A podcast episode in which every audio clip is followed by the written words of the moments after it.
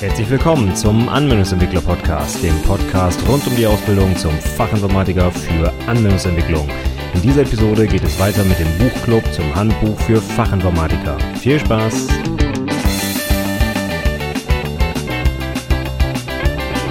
Hallo und herzlich willkommen zur 75. Episode des Anwendungsentwickler Podcasts.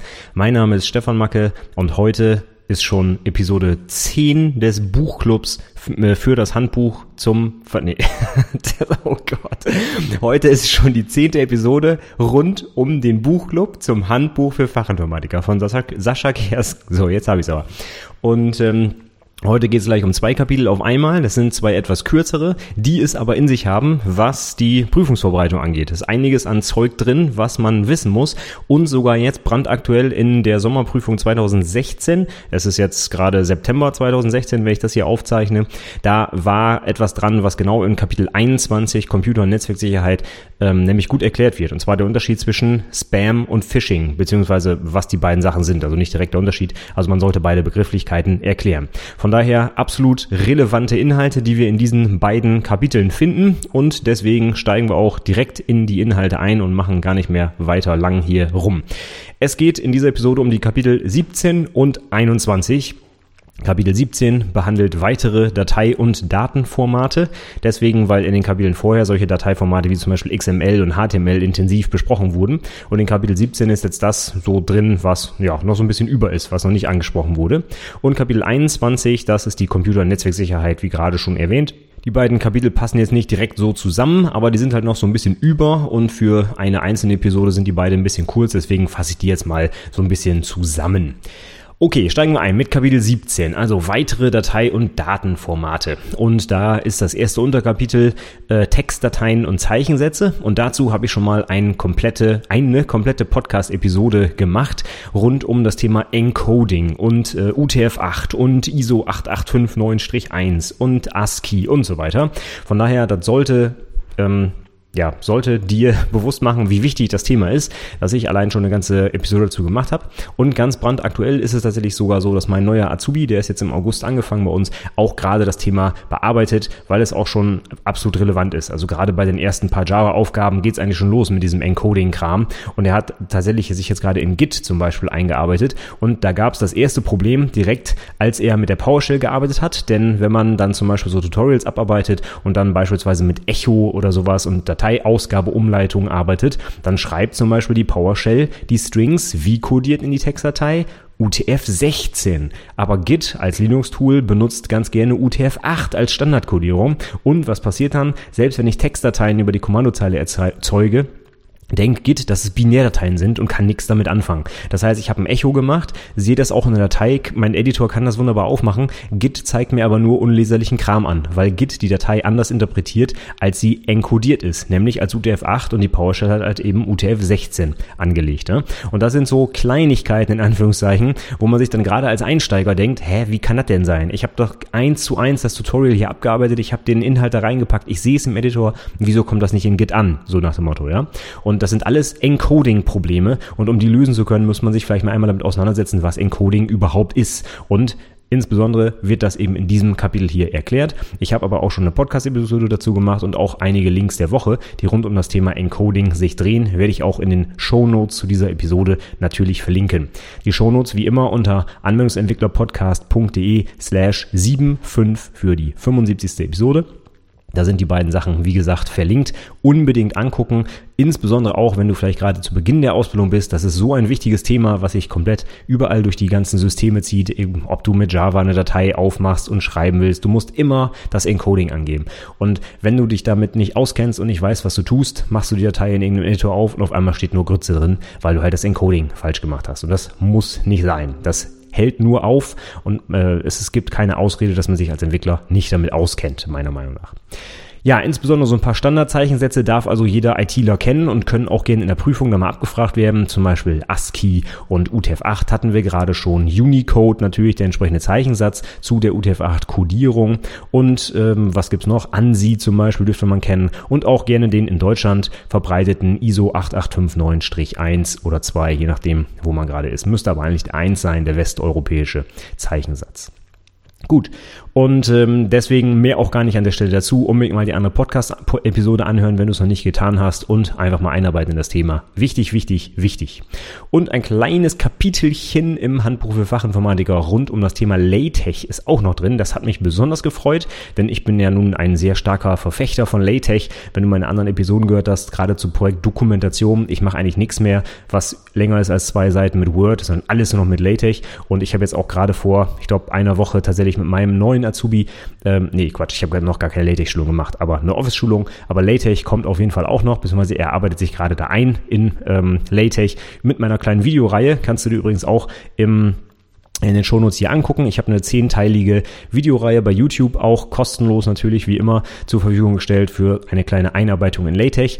Und dann könntest du zum Beispiel auch deine Projektdokumentation mit meiner Vorlage schreiben, die es natürlich auch kostenfrei auf der Website zum Download gibt. Also schau doch mal in die Shownotes, da findest du auf jeden Fall den Link zum ersten Video zum Einstieg. Ja, als nächstes Kapitel im Bereich Datei- und Datenformate geht es dann weiter mit binären Dateiformaten. Das erste Kapitel ging halt rund um Textdateien, die man quasi mit dem Editor aufmachen kann und wo der Mensch auch was drin lesen kann. Ja, siehe XML, HTML, das kann man halt alles lesen. Ist vielleicht für Nicht-Programmierer, sieht das vielleicht ein bisschen kryptisch aus, aber man kann es erkennen und verstehen als Mensch. Bei den binären Dateiformaten sieht das anders aus. Da ist gar nichts mit Verstehen, da sind einfach nur Bits und Bytes drin und ähm, ja, da kann man wenig mit anfangen. Außer man ist ist der Typ aus Matrix, ich weiß nicht mehr, wie er heißt, ähm, wenn du den Film gesehen hast, der dann in irgendwelchen Zeichenketten, die über den Bildschirm laufen, angeblich die Frau im roten Kleid erkennt, ja. Das äh, mag sein, dass das in, äh, irgendwann in der Zukunft funktioniert, aber heute sicherlich nicht. Und solche binären Dateiformate sind für Menschen absolut unleserlich. Und für die Prüfung trotzdem relevant, was hier erklärt wird. Auf jeden Fall. Äh, es geht gleich los mit so einer kleinen äh, Praxis-Einführung, wie man zum Beispiel auch solche Dateien öffnen kann, nämlich mit einem Hex-Editor. Das ist auch ein Werkzeug, was ich festgestellt habe, dass viele Azubis heutzutage gar nicht mehr kennen. Ja, sind es halt gewohnt, dass die Dateien irgendwie aufmachen können oder Word, ja, das sind halt so, ne, schreibe ich halt einen Text rein und fertig. Aber was da eigentlich auf der Festplatte landet, ne, und gerade wenn man sich mit dem Bereich Encoding auseinandersetzen möchte, sollte man vielleicht mal gucken, wie sehen denn die Bytes und die Bits tatsächlich aus in der Datei. Datei, ne, um das überhaupt verstehen zu können, was denn die unterschiedlichen Encodings jetzt eigentlich mit dem Text dann machen auf der Festplatte. Und da ist so ein Hex-Editor eigentlich ein sehr schönes Werkzeug, weil ich dann wirklich genau die Bytes mir angucken kann, wie sie denn in der Datei tatsächlich drinstehen. Finde ich also eine super Sache, dass das hier in dem Kapitel auch äh, mit einer kleinen Einführung in einen Hex-Editor äh, beginnt damit man sich auch in der Praxis mal ein Bild davor machen kann, wie das denn aussieht tatsächlich auf der Festplatte. Ja, und dann kommen tatsächlich auch äh, viele Inhalte, die wirklich für die Prüfung wieder relevant sind, nämlich zum Beispiel die unterschiedlichen Dateiformate, wenn es um Bilddateien geht. Und da werden auch so ein paar allgemeine Sachen beschrieben, wie zum Beispiel die verlustbehaftete und verlustfreie Komprimierung. Das sollte also auch auf jeden Fall jeder ITler kennen und gerade auch jeder Anwendungsentwickler wird auch gerne dann mal in der Prüfung abgefragt, was denn da so der Unterschied ist. Und äh, ja, wie der Name eigentlich schon sagt, ne, verlustfrei, es werden halt keine Informationen oder es gehen keine Informationen verloren, wenn ich die Datei verkleinere. Bei verlustbehafteter Kompression, wie zum Beispiel bei JPEG, ist es halt so, dass einfach die Qualität nachlässt. Dafür wird aber die Dateigröße kleiner. Und es gibt jetzt nun die unterschiedlichsten Dateiformate, was Bilddateien angeht. Die will ich gar nicht hier im Detail jetzt alle durchgehen. Es gibt auch eine schöne Tabelle im Buch, wo das mal so mit den wichtigsten Eigenschaften gegenübergestellt wird. Aber ich muss als Prüfling auf jeden Fall die zentralen Dateiformate kennen. Also sowas wie GIF, PNG, BMP, TIFF, JPEG. Das sind so Dinge, die muss ich eigentlich drauf haben. Wie ist die Farbtiefe? Ne? Wie, wie ist die Komprimierung, also verlustfrei oder nicht? Das sind so Informationen, weil dann gerade in der Prüfung sowas gefragt wird. Beispielaufgabe. Sie sollen für eine Website irgendwie äh, Bilder hochladen. Welches Dateiformat wählen Sie denn aus? Und warum vor allem? Beziehungsweise, wenn es dann auch weitergeht in Richtung Rechenaufgaben. Sie haben ein JPEG mit den und den Abmessungen, berechnen Sie mal, wie groß das ist. Und dafür muss ich dann aber wissen, dass JPEG zum Beispiel 24-Bit Farbtiefe hat, sonst kann ich gar nicht das, äh, die Dateigröße ausrechnen, ne? weil ich gar nicht weiß, womit ich dann meine Pixelmaße mal nehmen muss, wenn ich nicht weiß, wie viele Byte ich brauche, um meine 24-Bit abzudecken. Also von daher so die zentralen Informationen rund um diese Bilddateiformate absolut prüfungsrelevant, unbedingt angucken und tatsächlich auch auswendig lernen, gerade was die Vor- und Nachteile der einzelnen Sachen angeht. Also zum Beispiel das GIF hat halt äh, sehr wenig äh, Farbe, also nur 8-Bit Farbe, kann dafür aber zum Beispiel bewegt Bilder auch speichern. Ja? JPEG wird häufig halt für Fotos benutzt, PNG, wenn ich einen Alpha-Kanal brauche, das zeichnet zum Beispiel PNG besonders aus, dass ich 8-Bit für Transparenz habe habe und so weiter. Und so hat jedes Dateiformat eigentlich sein, sag ich mal, Alleinstellungsmerkmal, warum die ganzen Formate auch weiter parallel zueinander bestehen, weil halt einige Sachen nur von einigen Dateiformaten überhaupt angeboten werden. Und das muss ich eben wissen, wenn ich dann in der Prüfung darauf eingehen soll, was die Vor- und Nachteile der Formate sind. Das gleiche gilt auch für Audio- und Videoformate. Da muss ich sagen, ist es mir im Kapitel ja etwas kurz gekommen. Das sind insgesamt zwei Seiten jetzt zum Thema Audio- und Videoformate. Das reicht dann für die Prüfungsvorbereitung so nicht. Also man sollte schon auf die Details eingehen, was zum Beispiel äh, ein Wave-Verfahren ist und MP3 und was die üblichen äh, Abtastraten und so weiter sind. Das sollte man wissen. Ausgehend zum Beispiel von CD-Qualität, die mit 44,1 Kilohertz arbeitet für die Abtastrate und für die Sampling-Tiefe mit ähm, 16-Bit. Richtig? Ja, 16-Bit müssen es sein. Und davon ausgehend kann man dann vergleichen, wie die anderen Dateiformate, wo, wo die jetzt besser oder schlechter sind oder äh, wie groß die Dateien werden und so weiter. Das kann man also genauso, wie man es für die Bilder berechnen kann, auch wunderbar für Audio- und Videodateien vor allem machen. Und man muss jetzt nicht, wie man zum Beispiel im Studium häufig lernt, das JPEG-Verfahren oder das MPEG-Verfahren auseinandernehmen und erklären, wie es funktioniert und am besten noch eine Fourier Transformation machen. Das sind alles viel zu äh, wissenschaftliche Themen und das hat jetzt mit der Ausbildung hier nichts mehr zu tun. So weit geht es dann nicht. Man darf aber trotzdem wissen, was JPEG und MPEG heißt. Ne? Die Joint Picture Expert Group beziehungsweise Motion Picture Expert Group und äh, dann zumindest grob beschreiben können, wie das Verfahren funktioniert. Also was vielleicht bei JPEG denn an Verlust behafteter Kompression gemacht wird und wie das grundsätzlich funktioniert. Das sollte man schon verstehen, muss man aber nicht in aller wissenschaftlicher Tiefe in der Prüfung erklären können. So weit geht's dann doch nicht. Ja, und der letzte Teil in dem Kapitel jetzt zu den Dateiformaten, das sind jetzt Archivdateien mit einem schönen kleinen Praxisbeispiel für Linux. Finde ich auch immer sehr, sehr gut, denn wenn man noch nie mit Linux gearbeitet hat und das von Windows gewohnt ist mit ZIP-Dateien, ne, Doppelklick drauf und dann wird das entpackt, das ist unter Linux ja eben nicht so. Und gerade das Standardwerkzeug unter Linux, das tar, mit dem ich eigentlich alles Mögliche, ähm, ja, zippen wollte ich gerade schon sagen, aber packen kann, das wird hier mit einem kleinen Beispiel erklärt. Denn wenn ich unter Linux zum Beispiel man, man, es gibt ja immer viele Möglichkeiten, da Software zu installieren und beispielsweise mit einem Paketmanager. Und wenn das alles nicht mehr funktioniert, dann lade ich mir halt die Sourcen runter und kompiliere die selber, ja. Und der erste Schritt nach dem Runterladen ist dann, wie kriege ich die Sourcen überhaupt aus dem TAR-Archiv? Und da geht es tatsächlich für viele Prüflinge schon los. Die haben keine Ahnung, wie sie das Ding entpacken. Und von daher finde ich es eigentlich sehr, sehr schön. Das ist ein gutes Praxisbeispiel hier in dem Kapitel, dass mit dem tar-Kommandozeilenbefehl dann tatsächlich mal so ein Teil gepackt bzw. entpackt wird, sodass man also ein bisschen was für die Praxis auch mitnimmt. Also, absolut empfehlenswert. Das gesamte Kapitel ist relativ kurz, enthält aber viele wichtige Informationen für die Prüfung und tatsächlich auch noch ein bisschen was für die Praxis. Jo, dann machen wir doch weiter mit Kapitel 21. Das ist das letzte Kapitel aktuell im Handbuch für Fachinformatiker, war aber auch früher genauso. Nur jetzt ist es schon das 21. Wie gesagt, ähm, ist also ziemlich dick das Buch, aber da erzähle ich ja nichts Neues. Und das hat es auch wieder in sich. Viele wichtige Begrifflichkeiten einfach, die man für so eine Prüfung drauf haben muss. Es geht äh, los mit Computer- und Netzwerksicherheit mit dem Unterkapitel PC-Gefahren und im Prinzip alles, was da drunter steht, ist absolut prüfungsrelevant. Also es geht hier um Begriffsdefinitionen wie zum Beispiel Virus und Wurm. Was ist was? Ja? Wie hält man das auseinander? Wie verbreiten die sich? Was, was heißt zum Beispiel Polymorphie bei Viren und so weiter? Was ist ein Wurm? Wie verbreitet der sich und so weiter? Das sind also wichtige Prüfungsthemen, die auch immer wieder auch in der schriftlichen Prüfung abgefragt werden, dass man gerade solche Begrifflichkeiten, die man häufig sogar irgendwo in den Nachrichten mal hört, ne? da hat sich wieder ein Wurm verbreitet. Da muss man als ITler schon wissen, dass das eben nicht nicht ein Virus ist und was jetzt die Unterschiede zwischen beiden sind. Also unbedingt angucken. Alles, was hier im Kapitel steht, wirklich absolut wichtig für die Prüfung. Das wurde schon ein paar Mal abgefragt. Von daher unbedingt anschauen. Und ähm, Herr Kersten gibt jetzt hier auch ein paar Beispiele, was man jetzt als konkreter PC-Benutzer dagegen machen kann. Auch das häufig in der Prüfung tatsächlich gefragt. Dann gerne mal so als kleine Drei-Punkt-Frage oder sowas. Nennen Sie drei Maßnahmen, um Ihren PC gegen äh, Schadsoftware zu schützen. So, und dann haben wir halt so Klassiker wie Firewall installieren, ja, oder Virenscanner installieren und sowas. Das sind total triviale Sachen, aber wenn man sich damit nicht auseinandersetzt, dann sitzt man in der Prüfung da und kommt nicht drauf. Und hier in dem Buch sind also ein paar simple Beispiele, wie man seinen PC absichern kann, aber das wird teilweise in der Prüfung ja auch gefragt. Also unbedingt mal angucken und insbesondere aber die ganzen verschiedenen Fachbegriffe anschauen. Es geht jetzt weiter zum Beispiel mit Trojanern und Backdooren. Back oder Backdoors, so würde man ja auch auf Deutsch sagen, ja. Und was ist Spy und Adware und so weiter. Und das sind alles wichtige Sachen, die man auch definieren können muss. Also am besten gleich so einen Satz zurechtlegen, wenn man in der Prüfung danach gefragt wird, einmal runterschreiben und fertig. Und genau darauf schauen, was sind denn jetzt die Unterschiede bzw. was sind die Alleinstellungsmerkmale dieser einzelnen Begrifflichkeiten. Und das geht dann genau weiter auch auf den nächsten Seiten. Im Buch geht es jetzt weiter mit Phishing und Spam. Und genau das war ja eine Frage tatsächlich in der letzten Sommerprüfung und die konnten erstaunlich wenige Prüflinge beantworten.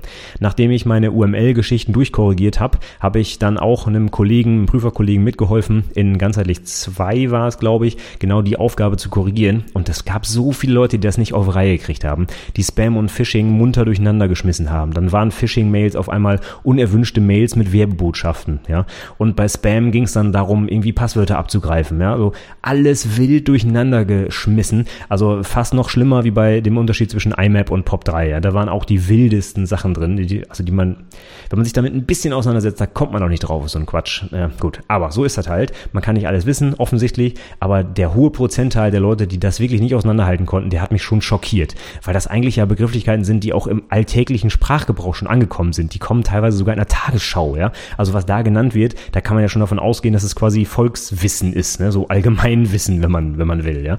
Und von daher unbedingt anschauen, das ist sonst echt peinlich, wenn man das in der Prüfung nicht beantworten kann.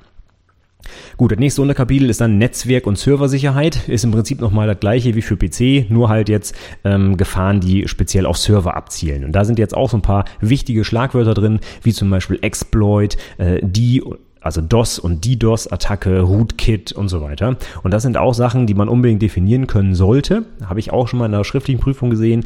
Äh, Gefahren, äh, wenn es bei einem Webserver irgendwie darum geht, wie, wie sichere ich den ab, wovor muss ich den schützen zum Beispiel. Und da gibt es dann eben sowas wie DOS-Attacken oder DDoS-Attacken, ähm, beziehungsweise auch Viren und so weiter. Kann dann alles Mögliche wiederkommen. Aber in diesem Fall gibt es jetzt hier noch gezielt ein paar Sachen, die wirklich für Server relevant sind, wie zum Beispiel auch SQL Injection und Session Hijacking. Das sind solche Dinger, die muss eigentlich jeder Anwendungs Entwickler heutzutage kennen. Gerade wenn ich eigene Software programmiere, man glaubt nicht, wie viele Softwareprodukte heutzutage immer noch anfällig sind für die billigsten SQL-Injection-Attacken, ja, weil da wieder munter SQL-Strings aus Übergabeparametern, die direkt vom Benutzer kommen, ungefiltert, unge unescaped oder wie man das nennen will, äh, direkt an die Datenbank geschickt werden.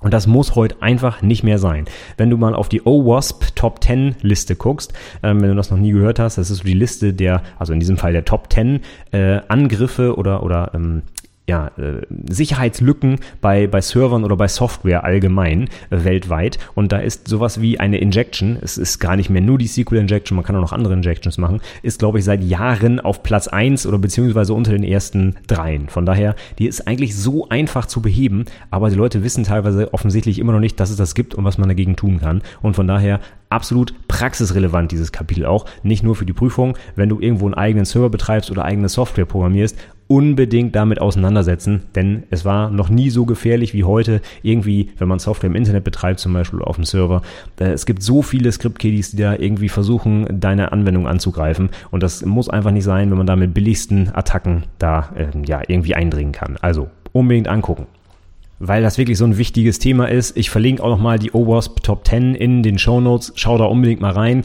Also die ersten 10, die sollte man nicht nur erklären können, gerade für die Prüfung auch relevant, sondern einfach auch unbedingt in der Praxis berücksichtigen, dass man eben nicht seine Anwendung angreifbar macht.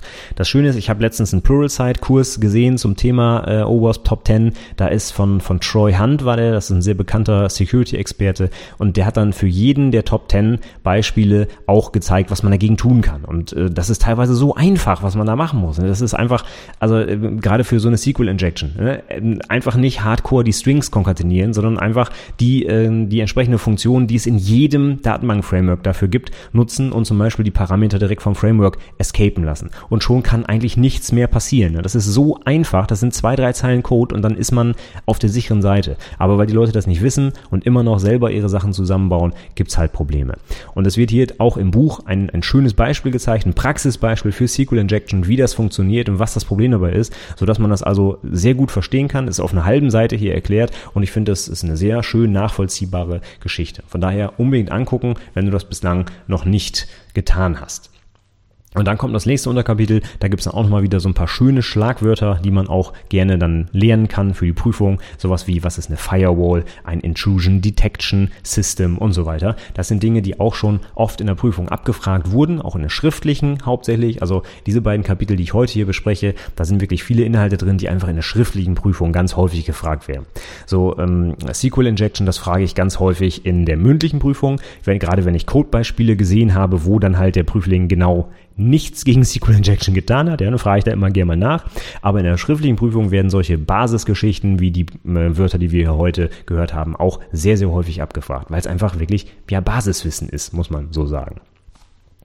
Ja, nächstes Unterkapitel im Büchlein, das ist dann ein Praxisbeispiel zum Thema IP-Tables, finde ich auch sehr, sehr schön. Das beschreibt nämlich einmal dann, wie man ganz konkret auf einem Linux-Server eine Firewall konfiguriert. Und das ist dann halt eben IP-Tables so als Standardimplementierung von Firewalls. Und äh, das finde ich persönlich auch sehr, sehr wichtig. Ich konnte das auch gut benutzen für ähm, äh, die ähm, Server von meinen Azubis, die sichern die nämlich auch mit IP-Tables ab, ist halt so der, der Klassiker, sag ich mal, auf Linux. Und hier sind also wirklich mehrere Seiten auch zum Thema IP-Tables mit allen möglichen Parametern Parametern und auch Beispielen, wie man die Sachen konfiguriert. Und das finde ich sehr, sehr schön für die Praxis. Für die Prüfung eher weniger interessant, denn das ist jetzt natürlich ein Produktspezifikum, was hier gezeigt wird und das wird äh, nicht in der Prüfung abgefragt werden. Aber wenn du dich in irgendeiner Form mit einem Linux-Server mal auseinandersetzen musst oder selber einen hast, dann unbedingt auch eine Firewall konfigurieren. Und ich glaube, mit den paar Seiten Beschreibung hier hat man erstmal einen ganz guten Einstieg in die Konfiguration von IP-Tables.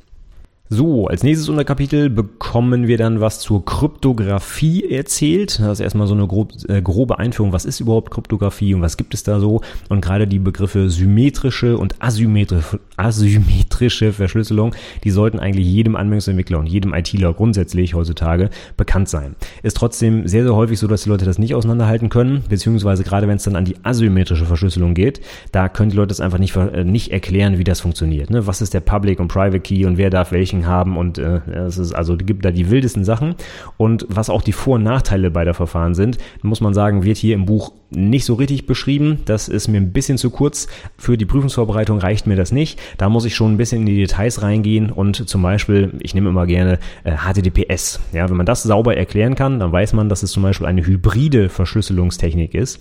Und die Frage ist, warum ist sie denn hybrid? Warum nimmt man nicht nur das eine oder das andere? Um das erklären zu können, muss man schon verstehen, was die Vor- und Nachteile der symmetrischen und asymmetrischen Verschlüsselung sind. Denn die beiden in Kombination gleichen quasi genau die Nachteile der jeweiligen Verfahren aus. Durch eine symmetrische Verschlüsselung habe ich bei geringer Schlüssellänge eine sehr hohe Sicherheit. Bei der asymmetrischen Verschlüsselung brauche ich einen extrem langen Schlüssel, um die gleiche Sicherheit zu erreichen, habe aber einen sehr einfachen Schlüsselaustausch. Das ist genau der Vorteil der asymmetrischen Verschlüsselung. Deswegen ist das HTTPS-Verfahren ein ähm, Verfahren, das beides anwendet, nämlich zunächst einmal das asymmetrische Verfahren, um einen Schlüssel auszutauschen. Und diesen Schlüssel, der da ausgetauscht wird, das ist dann der Schlüssel für die symmetrische Verschlüsselung, sodass ich einen sehr einfachen Schlüsselaustausch zu Beginn meiner Sitzung habe, die eigentliche Verschlüsselung für den Inhalt später dann aber sehr schnell und trotzdem sehr sicher mit einer symmetrischen Verschlüsselung stattfindet. Und um das sauber erklären zu können, sollte man sich die Sachen unbedingt im Detail angucken. Dazu zählen noch weitere Sachen, wie zum Beispiel digitale Signatur, die wird hier auch kurz angerissen, ja, und ein Hash und ein äh, Einwegsverschlüsselungsverfahren und so weiter, das wird hier noch angerissen, sollte man auch äh, beherrschen, reicht mir aber für die Prüfungsvorbereitung nicht. Also diese ganzen Begrifflichkeiten, die ich jetzt hier gerade erklärt habe, werden auf einer Seite hier kurz und knapp zusammengefasst. Das ist mir zu wenig. Unbedingt noch mit Sekundärliteratur anschauen. Die Kryptographie ist so, so, so wichtig heutzutage. Und äh, da gibt es auch keine Ausrede, dass ich das als Prüfling nicht erklären kann. Also unbedingt anschauen, unbedingt noch an anderer Stelle anschauen. Aber für einen groben Überblick und für einen ersten Einstieg ins Thema finde ich es hier ganz nett gemacht. Für eine Prüfungsvorbereitung reicht es mir nicht. Okay, jetzt haben wir beide Kapitel durch. Wie gesagt, die waren nicht allzu lang, deswegen reiße ich auch heute mal nicht meine magische Grenze von 30 Minuten. Das ist ja schon mal äh, für mich persönlich ein, äh, ein, ein guter Erfolg. Ich finde aber, wie gesagt, beide Kapitel enthalten viel prüfungsrelevantes Zeug, auch gerade für die schriftliche Prüfung. Von daher unbedingt anschauen, auch wenn sie vielleicht so kurz sind. Ne? Ach, das ist ja nicht so wichtig. Weitere Dateiformate, ja, pff, wen interessiert das? Nee, im Gegenteil, sind wirklich wichtige Informationen drin, die im Zweifel einen dann auch die paar Punkte in der Prüfung kosten können, wenn man sie nicht kennt. Also unbedingt anschauen. Meine dringende Empfehlung. Und die beiden Kapitel kann man auch sehr schön zum Beispiel im, im ersten Lehrjahr eigentlich schon lernen, weil hm, da gibt's eigentlich keine äh, Voraussetzungen, um das zu verstehen, sag ich mal. sind halt ein paar knackige, kurze Begriffsdefinitionen, vor allem auch Sachen, die man schon mal gehört hat, selbst wenn man noch keine Ausbildung hat, sowas wie Virus oder Wurm, wie gesagt, das geistert halt auch mal durch die Nachrichten und von daher sind das beides gute Kapitel, die man auch gerade zu Beginn der Ausbildung schon mal lesen kann. Okay, damit wäre ich jetzt für heute durch mit einer etwas kürzeren Episode. Ist ja auch völlig okay. Wir haben trotzdem noch ein paar Kapitel vor uns im Handbuch für Fachinformatiker. Es wird also noch weitere Episoden geben zum Buchclub. Insbesondere die großen Bereiche Programmierung, Software Engineering, Datenbanken, die haben wir noch nicht besprochen. Ähm, habe ich aber so ein bisschen zurückgestellt, weil ich mit meinen Azubis die Sachen halt immer in den ersten Wochen schon mache.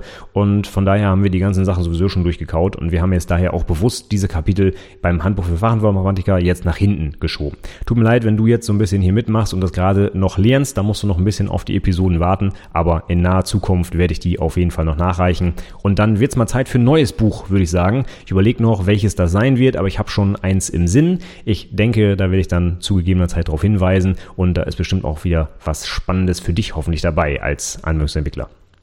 Okay, damit wäre ich jetzt für heute durch. Als letztes nochmal einmal der Hinweis, wenn du noch mehr Infos von mir haben willst rund um die Ausbildung und immer wenn es eine neue Podcast-Episode gibt und die Links der Woche und so weiter, dann trag dich doch in meinen Newsletter ein unter anwendungsentwicklerpodcast.de slash Newsletter. Du kannst dich auch jederzeit wieder abmelden, wenn es dir nicht gefällt. Es gibt dann immer montags, morgens passend zur neuen Podcast-Episode von mir die neuesten Informationen zur Website und auch meine Links der Woche schon vorab ja, das war's dann für heute, sag ich mal. Ich sag vielen, vielen Dank fürs Zuhören und bis zum nächsten Mal. Tschüss.